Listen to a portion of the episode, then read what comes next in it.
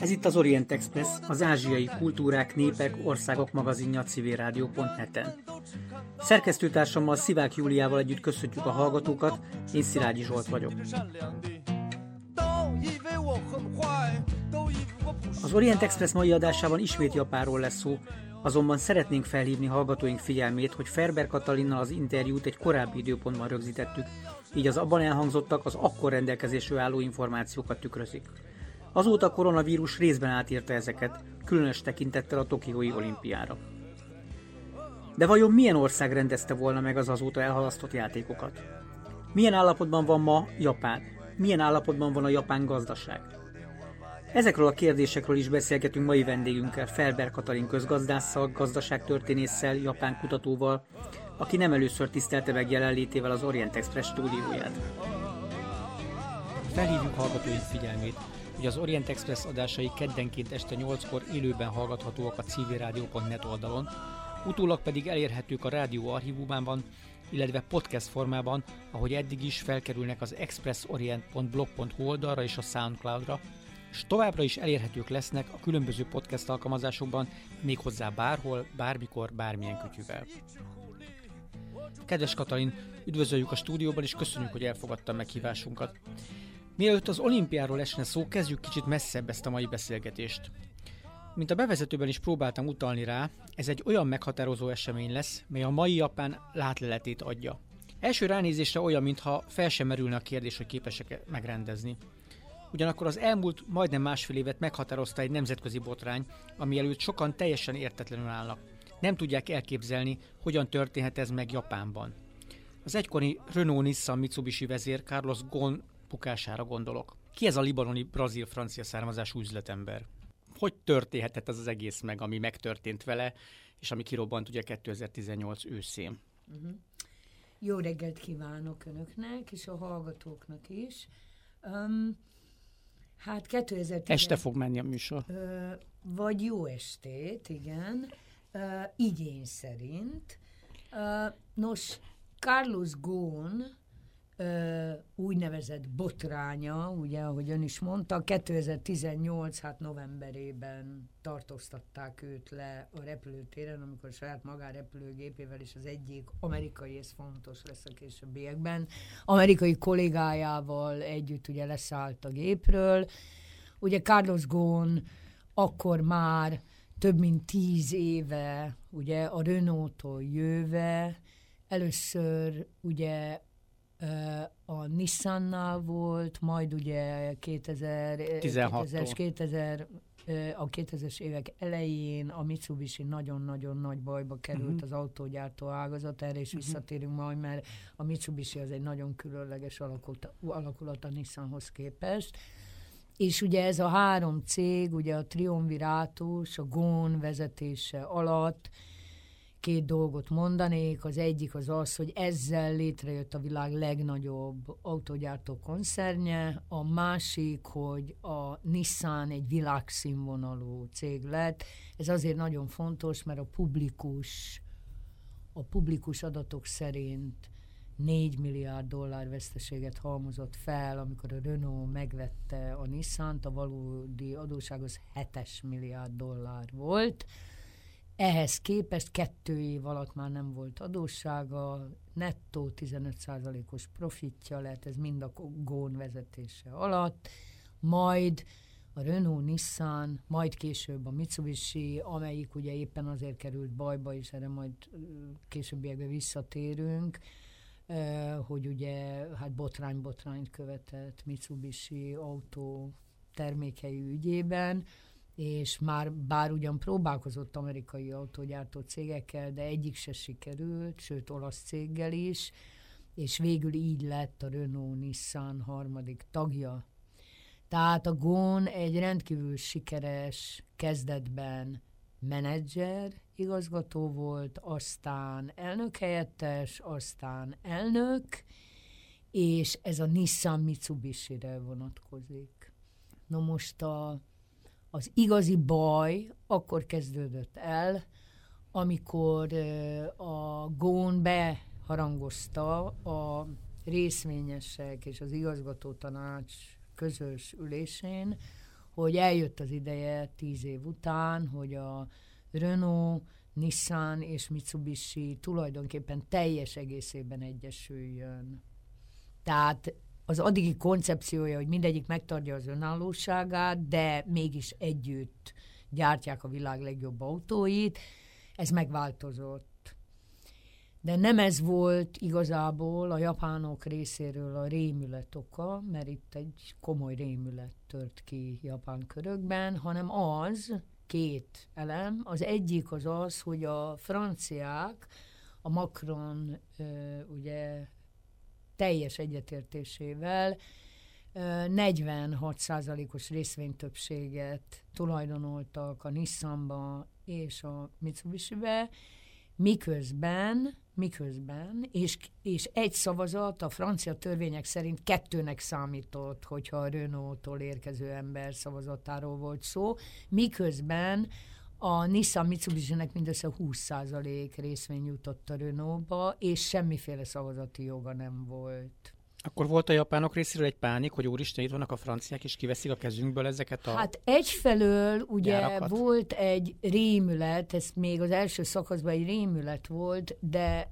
ö, hagy mondjam el, amit én nem írtam meg, ö, hogy ugye a Mitsubishi az egy nagyon érdekes alakulat. Egyrészt Japán úgynevezett régi 17. század óta működő cége, ugye hát heten voltak annak idején, ér, most teljesen érdektelen a többi hat nevét felsorolni, de a Mitsubishi jelenleg a már csődbe ment Toshibával és a Hitachival, ezek azért nevek, amit a világ ismer, részesei és részei, aktív közreműködői az úgynevezett amerikai-japán űrhold, satellite, kormányprogramnak, ami azt jelenti, hogy itt nagyon komoly technológiai ügyek zajlanak.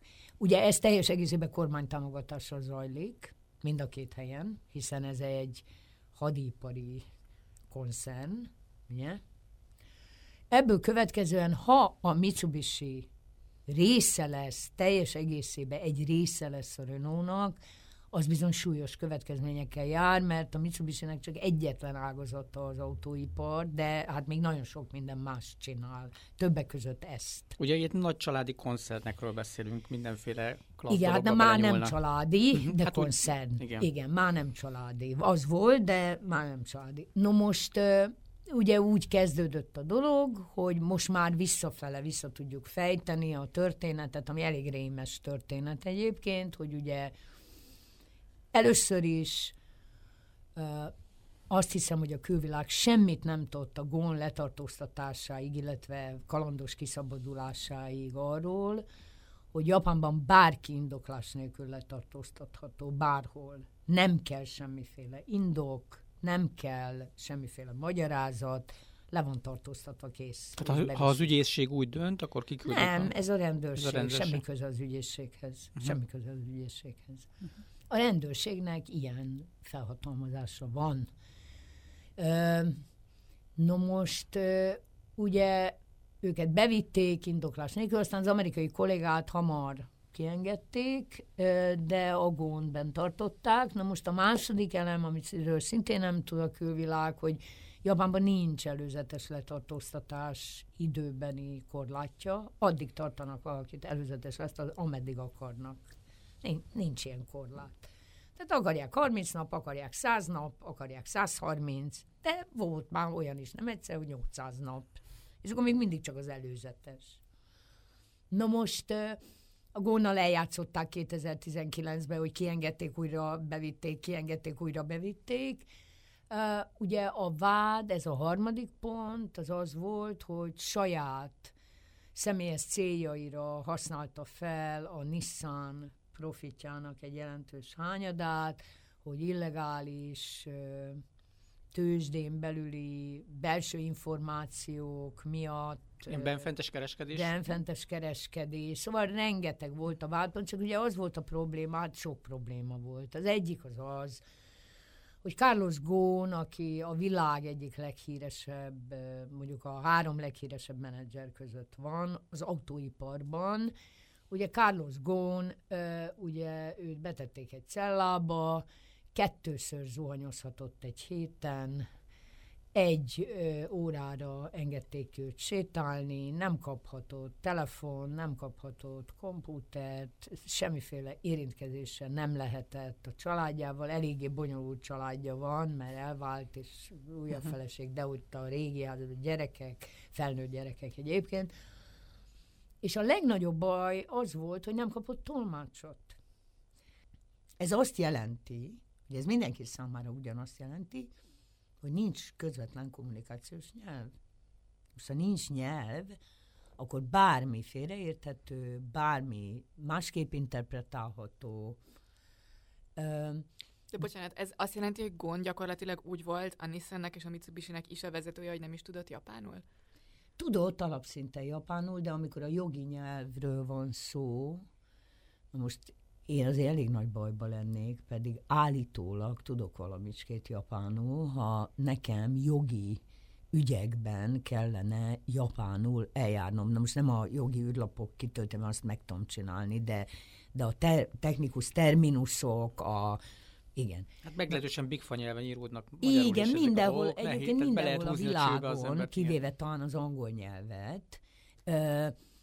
Na most kapott védőügyvédeket, ugye most már utólag rekonstruálni tudjuk, hogy valóban az történt, a Gón elmondása szerint, hát más forrásunk nincs, hogy az igazgató tanács, Nissan igazgató tanácsának kettő japán tagja elment a rendőrségre és feljelentette a gond ahogy ezt így halljuk, meg így végig gondoljuk, ezek elég szörnyű történet, azt kell, hogy mondjam. És az első pillanatok ezzel felmerül az emberben az a kérdés, hogy ezt kik szervezték. Szervezték-e? Csak egy japán pánikról van szó, vagy, vagy valami többről van szó? Mi, a, mi lehet a háttér? Na most ugye a spekulációk azok ugye nem éppen a szakemberi szféra tartozékai. Az újságírók Franciaországtól mindenhol elkezdtek spekulálni, akkor bejött a képbe az új feleség, a Versailles esküvőjük, ahol a kis Trianon kastélyba tartották a bejegyzőt. Volt ott minden. Én úgy gondolom, hogy a szokásos dolog történt. Semmi különös nem történt. Uh, igazán sajnálom, hogy a, hát, hogy a média emberei 99%-a nem olvas régebbi japán irodalmat már uh-huh. erről. Ugyanis menjünk vissza 1870-75-re, amikor is a japán kormány úgy döntött, hogy meg kell tanulniuk a nyugati technológiát, és ez nem megy másképp, csak úgy, hogy versenyképesek legyenek a nyugati országokkal, hogy meghívnak a legjobb nyugati szakembereket, de vasútépítésben, mhm. mindenben. Meg is hívták őket. Ez a, ez a nagy japán konjunktúra a 12. század? Uh, nem, ezt uh, ugye ezt a, a, Jap- a japán nyelvnek mindenre van egy nagyon frappáns kifejezése, ugye ezt úgy hívják, hogy olyatoi gaijin, ami annyit tesz, hogy ugye a, a, a vendégségbe hívott uh, sápadtarcúak, ugye a gaijin az az idegen. Um, no most hát ők megtanítottak mindent, természetesen a japán kollégák szorgalmasan elsajátítottak mindent, majd egyik napról a másikra úgy küldték ki őket az országból uh-huh. egyszer is mindenkorra, mintha ott se lettek volna soha. Uh-huh.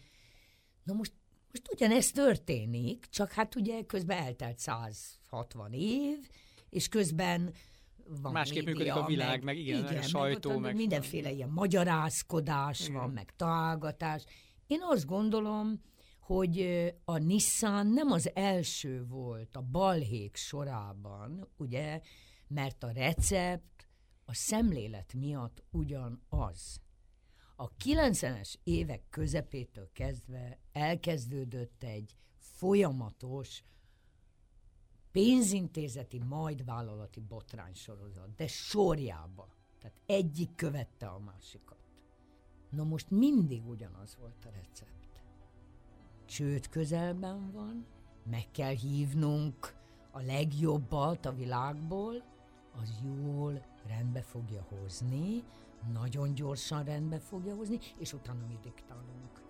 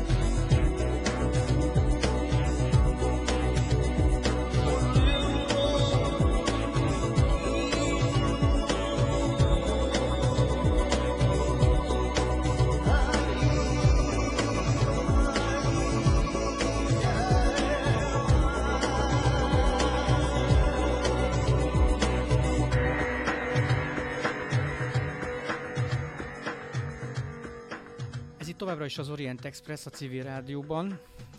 Mai vendégünk Ferber Katalin, akivel a, az adás első, fel, első harmadában, vagy első negyedében erről a Renault-Nissan botrányról beszéltünk. Azt mondta a szünet előtt, hogy ez a botrány ez nem egyedülálló nem. a japán gazdaság történetben, és hogy sok hasonló példát tudunk mondani, és igazából ezek többé-kevésbé egy kaptafára működnek. Beszéljünk ezekről a példákról. Mi az, ami, amit ebbe a sorban tudunk még illeszteni azokon no, kívül, uh, a... Az első ilyen, nekem annak ellenére, hogy ez egy nagyon kis összegű botrány volt, tehát az csak 1,2 milliárd dollár volt, tehát ez egy pénz. Az első botrány az a 90-es évek közepén történt méghozzá New Yorkban. Az akkori, ma már ezen a néven nem fut, Daiwa befektető és értékpapír cég New Yorki képviseleti irodájában, ahol három alkalmazott dolgozott, egy főnök, két beosztott. Üm, ugye ők értékpapírkereskedéssel foglalkoztak, de természetesen az amerikai tőzsdei felügyeleti hatóság pontosan megszabja minden képvisel külföldi irodának, hogy milyen típusú kereskedésekbe csinálhat üzletet.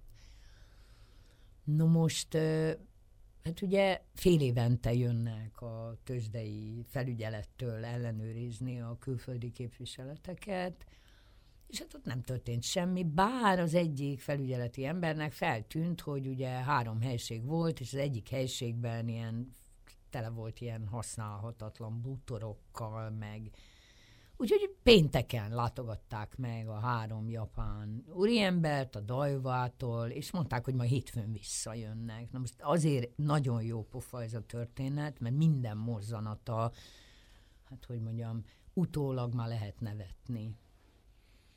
Na most az történt, hogy szombaton a három úriemberből kettő visszarepült Tokióba, és elmesélték a pénzügyminisztériumnak, hogy itt voltak a ellenőrök, és majd jönnek hétfőn, úgyhogy tessék szívesen megmondani, hogy akkor mi, mi is a teendő. Hát ugye akkor már nyilvánvaló volt, hogy rá fognak jönni, hogy a tiltott úgynevezett amerikai költségvetési deficitet finanszírozó amerikai állampapírokban kereskedtek 11 évre visszamenőleg. Most azért ez egy nagyon komoly ügy, tehát ez nem, ez nem tréfa. Hát a pénzügyminisztérium megadta a maga instrukcióját, ugye, amit valószínűleg soha nem fogunk megtudni, hogy mi volt, de ugye az amerikai sajtó már azt se értette, hogy miközben a pénzügyminisztériumnak egy formailag Daiwa magán értékpapír befektető, hogy jön a kettő össze? Jó, hát nem nagyon érték, hogy hogy működik a japán gazdaság, de ez egy mellékszál. Nos, az úri emberek, hála az időeltérésnek, az az ő javukra volt kivételesen. Még visszaértek. Még visszaértek vasárnap, és akkor a következő történt, hogy a főnök utasítására ez a nagyon helyes fiatal ember Hát kimentek ketten a Manhattani erdőbe, és elásták a dokumentumok jelentős részét, de ami az igazán veszélyes négy vagy öt dokumentum volt, papírokról beszélünk, azt megették.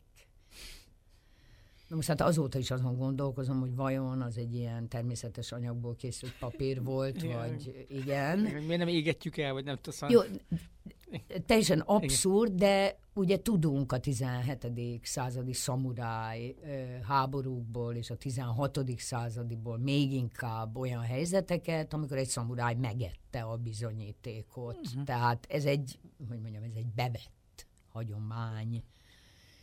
Na most természetesen egy héttel később már azzal jelentek meg a japán napilapok a címlapon, hogy tulajdonképpen ez a fiatal ember, aki a kereskedést folytatta, ez nem is volt igazi japán, mert ez már olyan régóta élt Amerikába, ott mindenféle rossz hatás érte.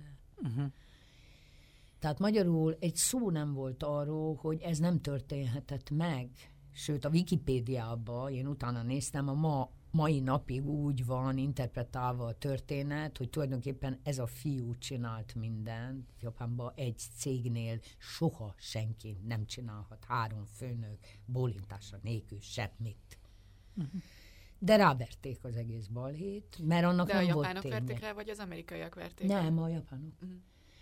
A főnök természetesen elsétált a dolog elől, hát hiszen a Mhm. beosztottja csinált mindent, a beosztottja, azt ha jól emlékszem, akkor 11 évi börtönt kapott, vagy 10 akkor még adtak egy kis kompenzáció, kártérítést az amerikai tőzsdei felügyeletnek, hogy teljesen kivassalják a helyzetet. Azt hiszem, hogy tavaly halt meg ez a srác. De előtte még megengedték neki a japánok, hogy megírja a visszaemlékezéseit. És akkor az három hónapig sikerkönyv volt Japánba. Hogyan lettem tőzsdei bűnöző, vagy valami ilyesmi. Na most itt a vége, fuss el véle, hanem azonban teljesen váratlan módon hat hónappal később újabb balhé jött, amikor is a Sumitomo, amely tagja ennek a hét réginek, a Mitsubishi Sumitomo, igen, hát ott ugye egyszerűen a Sumitomónál egy nagyon tréfáskedvű és rendkívül kreatívan találékony japán úriember, aki a igen, aki a részben az angliai és részben az amerikai résztősdének volt a felelőse, az úgy bedöntötte a világ részpiacát. Semmi különös, hát nem, nem kell itt rémüldözni. A kár az olyan 3 milliárd dollárnyira becsülhető, de nem ez volt az igazi kár, hanem az, hogy a kizárólag rézexportból élő országok, úgy mint Chile például, de sokan vannak, ez gyakorlatilag hatalmas nemzeti jövedelem visszaesést produkáltak emiatt, mert igen. No most nem kapott az úriember büntetést, rendkívüli módon tisztelték őt a pénzügyminisztériumba, az egyéb japán felsőbb körökben, kártérítést fizetett ismét a japán állam, és itt azért, hogy jegyezem meg, és nem zárójelben, hogy ez összes kártérítés az adófizetők pénzéből megy, tehát itt a, a rizikókat, azokat mindig a japán japánok állam szétteríti a társadalom minden tagjára. De mi a különbség a kettő között? Tehát mitől függ az, hogy az egyik üzletember a japán társadalom szégyenfoltjává válik, és börtönbe kell mennie, és mitől függ az, hogy ezt az utóbbi úri embert pedig azóta is tiszteli? Hát azért annyira nem gondolom, hogy azóta is tisztelik, mert ugye el kellett tűnnie az úgynevezett árutősdei hozbesz világból, tehát azért erről nincsen szó, de csendben elintézték a dolgot. Azon múlt, hogy ö, Japánnak kritikus kapcsolata van az USA-val. Ugye van egy nagyon-nagyon okos, én legalábbis japánul hallottam először, lehet, hogy van más nyelveken is, hogy ahol a döntés van, ott nincs felelősségvállalás, ahol a felelősségvállalás van, ott nincs mód a döntésre. Tehát minden cég így épül fel. Én nem gondolom azt, hogy ez egy japán sajátosság, ami az igazi különbség, mert ugye tudnám még mondani a Yamaichi Security-t, amelyik 3,8 milliárd dollárral bukott, tudnám mondani a legnagyobb buktát, úgymond, a 4,2 milliárd dolláros japán hosszú lejáratú hitelbankot. Na, az akkora balhé volt, hogy még, de ott is mindenkit felmentettek. Először elítélték őket, aztán felfüggesztetett kaptak, és aztán azt is eltörölte a legfelsőbb bíróság. Mert ugyanis amikor a japán gazdaság már nem ment, tehát nem, nem nehezebb, nem ment, uh-huh. akkor ugye ezek a cégek a váltás helyett, mert a rugalmasság helyett a, a merészség volt, az nem ugyanaz. Annak az lett a következménye, ugye, hogy egyetlen egy módjuk volt rá, hogy a veszteségeiket eltüntessék, ez pedig nagyon viccesen hangzik, de ugye Japánba vezették be a legkésőbb az úgynevezett bázeli nemzetközi bank standard mérlegelőírásait. A japánok mindig a japán mérlegelőírások szerint könyveltek el mindent, és ebből következően ezen az alapon mentettek föl mindenkit, mondván, hogy hát ugye ez egy átmeneti időszak volt, amikor még nem tudták, hogy most mit hova kell könyvelni. Hát magyarul profitot tüntettek fel éveken keresztül, osztalékot adtak, milliárdokat, holott súlyos, egyre nagyobb veszteség. Tehát eljátszották, mintha jól működne. Igen, mintha jól működne. Most ugyanezt tette a Mitsubishi, ezért vette meg a Renault-Nissan koncern, csak ők már az autó kibocsátták, ugye? Tehát, hogy meghamisították. Hát a Németországban a Volkswagen, ugye küzd emiatt, de azért van egy nagyon-nagyon jellegzetes különbség, ez pedig az már, mint hogy a többi nyugati cég és a japán cégek többsége között, hogy mindaddig, amíg japán emberről van szó, addig a dolgot menteni kell, és nem pedig megbüntet. Szóval ugye Kínában szoktunk beszélni az arcfestésről, igen, hogy ez mennyire igen, fontos, hogy, ez Japánban úgy ezek Japánban szerint... ugyanilyen ugyanez. fontos. De akkor ennek van egy hát ilyen rasszista eleme is tulajdonképpen, nem? Tehát, hogy amíg japán emberről van szó, addig valahogyan elsikálják, valahogyan felmentik, valahogyan megoldják, viszont a külföldivel megpróbálnak példát statuálni? Igen. Igen. De kinek statuálják ezt a példát? A külföldnek? A japán társadalomnak. Ugyanis ez erősíti a kohéziót. Ja, hogy mi összetartó japánok Így vagyunk, mi meg fogjuk ezt, nem, nem, nem mondjuk, hogy megúszuk, de majd lesz valahogy. A, Viszont a külföldiek a... nem jöhetnek ide és használhatnak ki bennünket? Ez a Így van. mondani valójában. Tehát egyetlen egy példát, hogy mondjak, jó? A japán hosszú lejáratú hitelben nekem az az egyes számú szakmai kedvencem annak a története. Hát borzalmas adósságokat halmoztak fel, és akkor egyszerűen csak a japán kormány azt mondta, hogy nincs itt baj, uraim. Keresünk egy amerikai céget, az lesz a jó. Nem neves céget, nem, nem, ide most nem az kell, hanem a Ripplewood. Na hát, kihallott róla, ja. hát senki, hát és felkínálták neki tálcán. Tessék megvenni országos hálózattal, Sankey Banknak nevezték át, stb. Tehát eladtak egy bank, bankrendszer. Igen, egy teljes országos hálózattal, ami, ami, ami nem számszerűsíthető vagyon. Tehát ugye a, addig a külföldi pénzintézeteknek ez volt a legnagyobb hátrányuk, hogy ha nem kapnak országos hálózatot, akkor nem tudnak működni Japánba. Hát igen. Na, a Ripplewood megkapta. De mindent megkapott, meg még, szóval még azon túl is most akkor eltett egy év, vagy másfél, és akkor, hát szóval igen, megkapta ő az országos hálózatot, de nem úgy. Aztán kiderült, hogy tulajdonképpen van itt egy rendelet, hogy 70%-ban japánokat kell foglalkoztatni. Ja, meg van egy másik rendelet, hogy hogy a külföldi foglalkoztatottak ott, azoknak is kell tudni felsőfokú szinten japánul. Aztán jött még egy rendelet, és még egy, és még egy. Tehát olyan mértékben korlátozták, ugye, ez a legnagyobb tehertétele egyébként a japán gazdaságnak, a pénzügyi rendszere, az intézményi oldalról, hogy hát gúzsba kötve táncolni elég nehéz.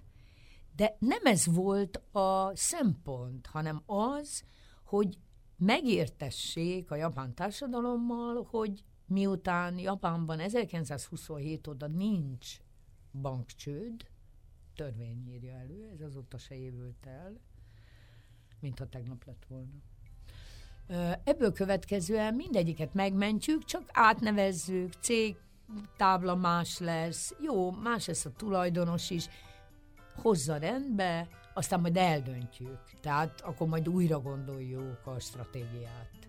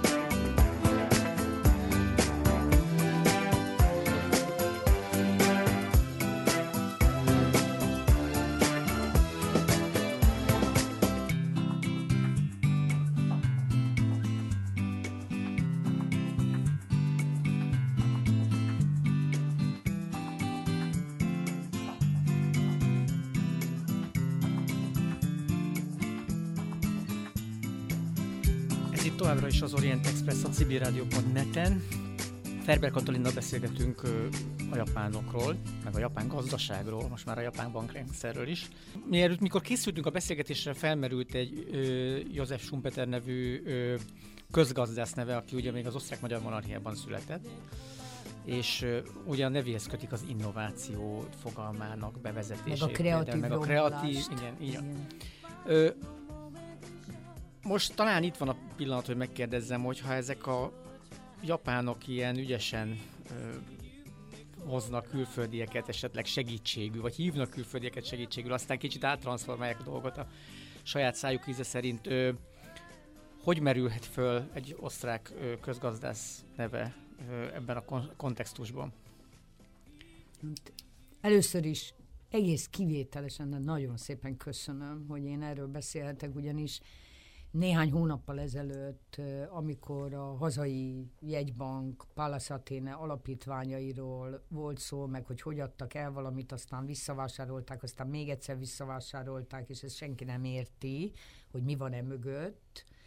Hatalmas félreértés áldozatai a világ nagy része kivéve Kelet-Ázsiát. Ugyanis Japánban nagyon korán, még Sumpéter születése előtt már tudatosan alkalmazták az inflációs pénzkibocsátást az iparosítás érdekében. Magyarul ezt hitelinflációnak hívjuk. Én nem vagyok a kategorizálás, meg a definiálás mániákusa, de nem árt szétválasztani, hogy hitelinfláció, illetve fogyasztói termékinfláció, mindenféle infláció van, de itt most hitelinflációról beszélünk, ahogy a köznép hívja. Nos, a Sumpéter nem tett mást, mint szisztematikusan már a korai 20-as években, 22-ben jelent meg neki ez a könyve éppen az első világháború utáni infláció tapasztalatait általános szintre emelve, és azt mondhatom, hogy egy koncepcióvá emelve, amit a japánok fordítottak le először a világon. Ez, ez is nagyon érdekes. Nem véletlenül. Tehát ugye Schumpeter nagyon egyszerű dolgot mond, hogy, hogy a pénz az nem pénz, hanem hitel. És a hitel maga, az tulajdonképpen akkor realizálódik pénzé, amikor már megvan a termék, amit ugye a hitelt kapja a cég, a cég... Vagyis ő azt mondja, hogy minél nagyobb a hitelkibocsátás a gazdaságban, természetesen akkor válik ez inflatórikussá és nyomássá, ha nincs elegendő termék, ami ugye a cégek termeléséből származik, de ez nem baj, mert ugyanis az, az inflálódó hitel, illetve az inflálódó pénz, ugye, mert akkor már megjelenik ez a szféra, az mind a társadalomra hárítják.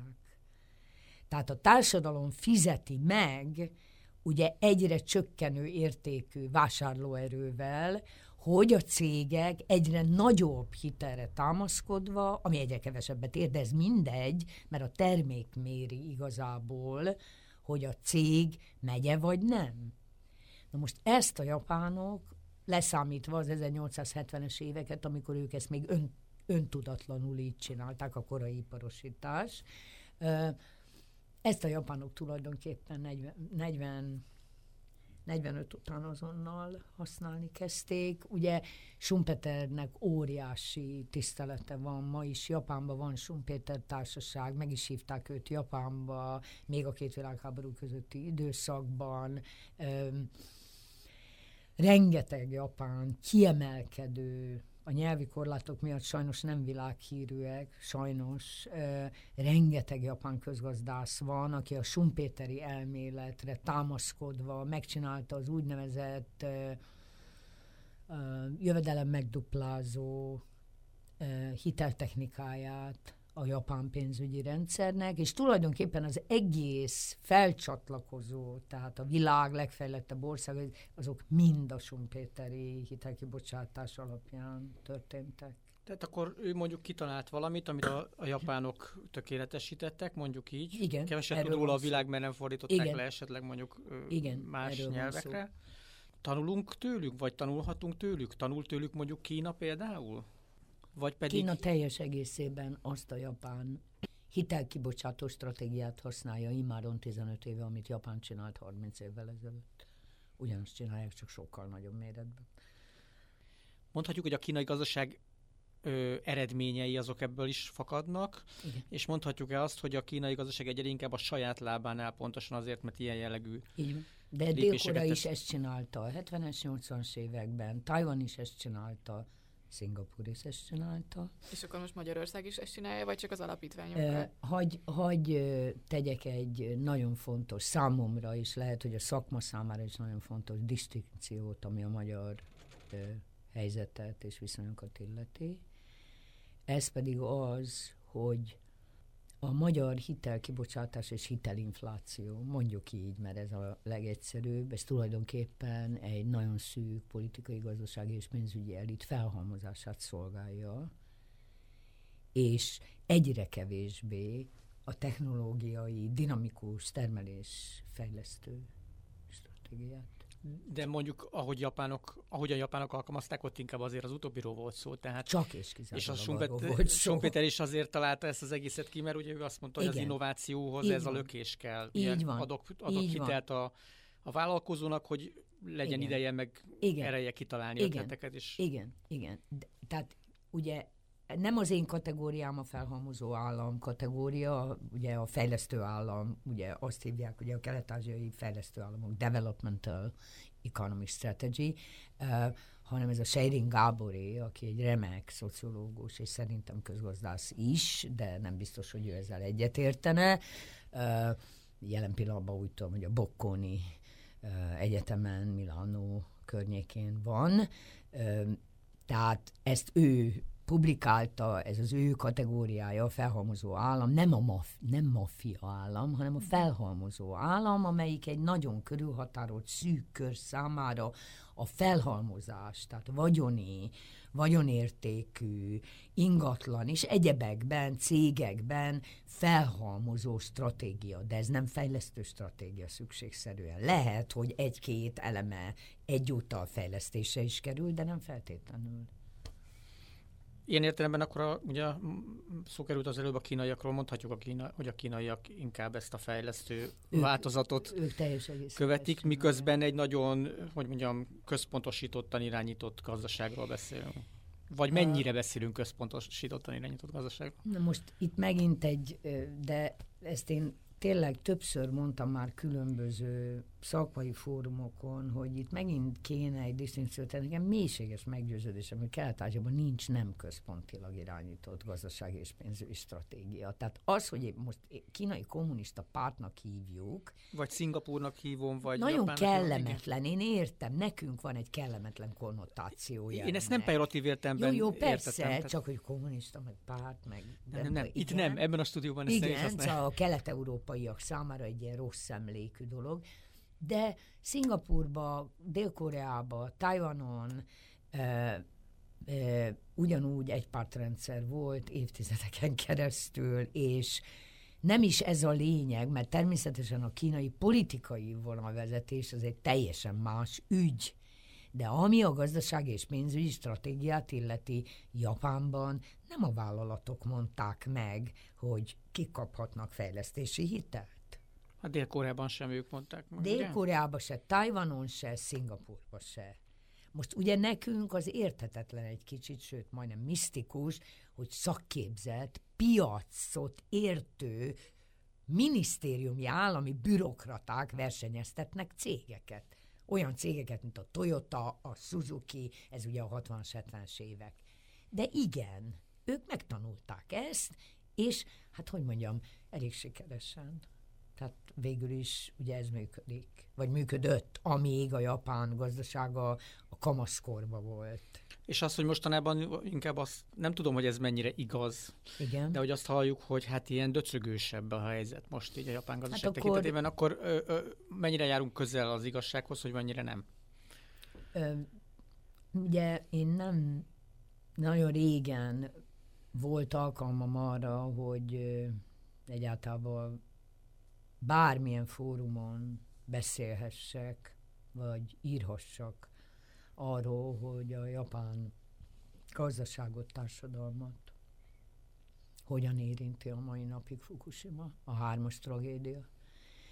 Tehát itt olyan mértékű, nem egyszerűen image-vesztés, mert nem erről van szó, itt nem az image, a, tehát nem az, hogy milyen képe van a világnak Japánról, hanem ugye itt az az alapvető probléma és gond, amit ugye most mindjárt 2021-ben lesz 10 éve, hogy ez történt, tehát most ugye 9 éve, hanem az az alapvető probléma, hogy a japán gazdaság azt hiszem, hogy emiatt elvesztette az úgynevezett cutting edge, tehát a, leg, a legfelsőbb szintű technológiai versenyt, mert Kína lépett a helyébe.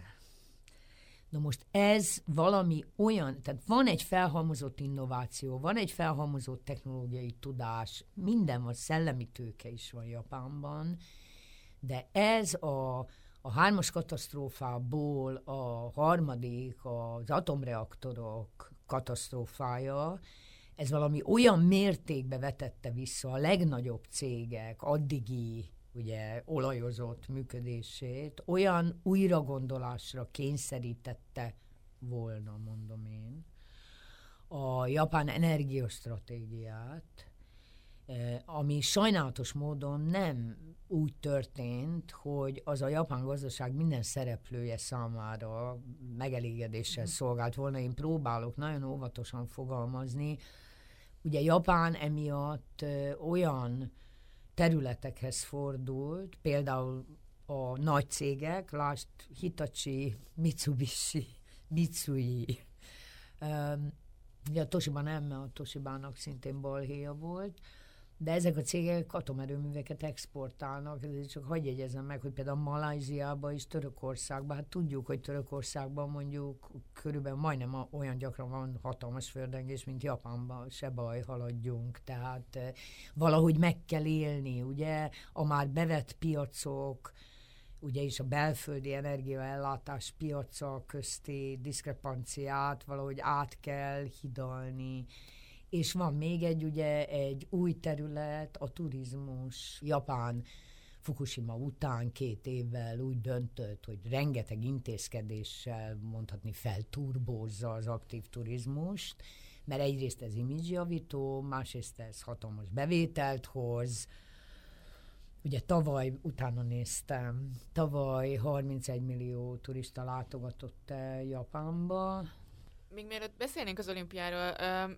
miért fontos az, hogy, nyug, hogy ne ázsiai turisták jöjjenek, a ne csak. nyugatiak, igen, hogy ne csak ázsiai turisták jöjjenek, a nyugatiak többet költenek, vagy nem hiszem, mi, miért?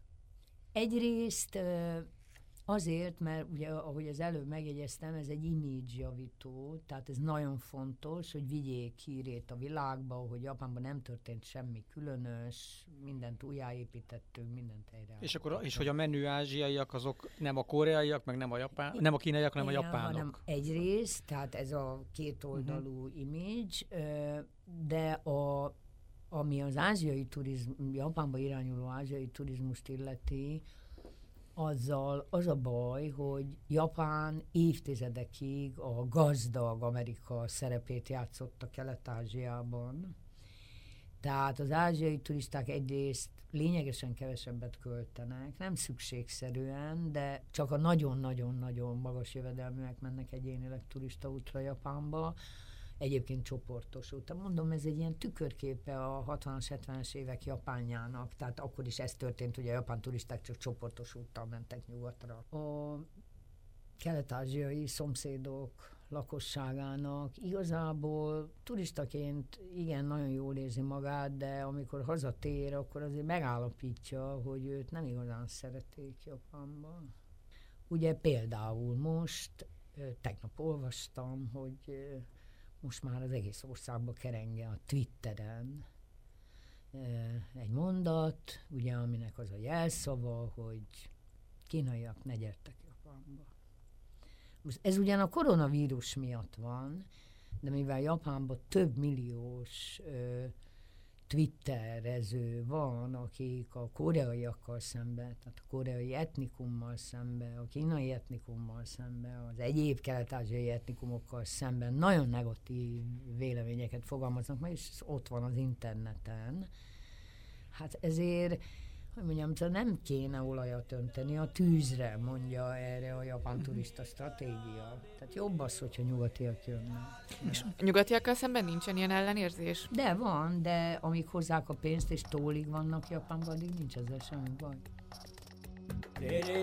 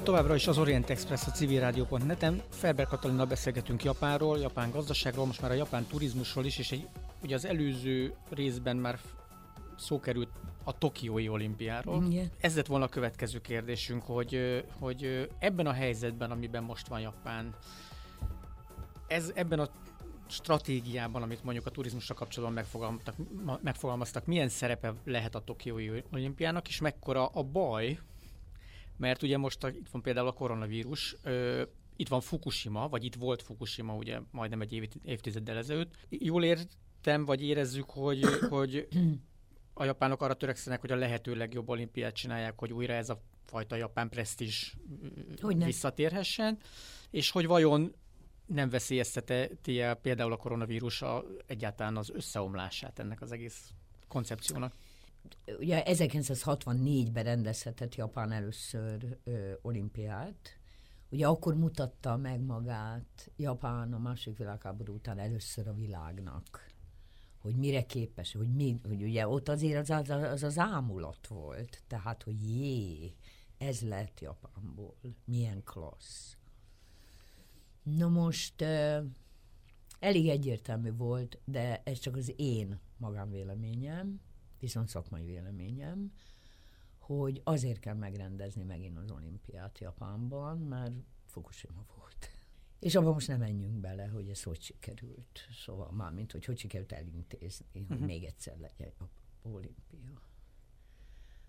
Mert például nem tudok arról, hogy Németország javítsanak ki annyira sorba állt volna, hogy még egyszer az úgynevezett Hitleriáda olimpia után most akkor legyen még egy olimpia. Mhm. Elnézést a paralel, tehát a párhuzamért, de nekem ez egy elég abszurd dolog. Nos, tavaly decemberben sikerült átadni a nemzeti, hát hogyan másképp. Az olimpiai stadiont. Az olimpiai stadiont. 40 millió látogatót várnak az olimpiára Japánba. Idén március 24-én már megvolt a szavazás, és nő fogja meggyújtani az olimpiai lángot Fukushima-ba. Uh-huh. Ugyanis az olimpiai játékok megnyitója Fukushima-ba lesz. Tehát nem mondja senki, hogy ez nem image javító intézkedésként született.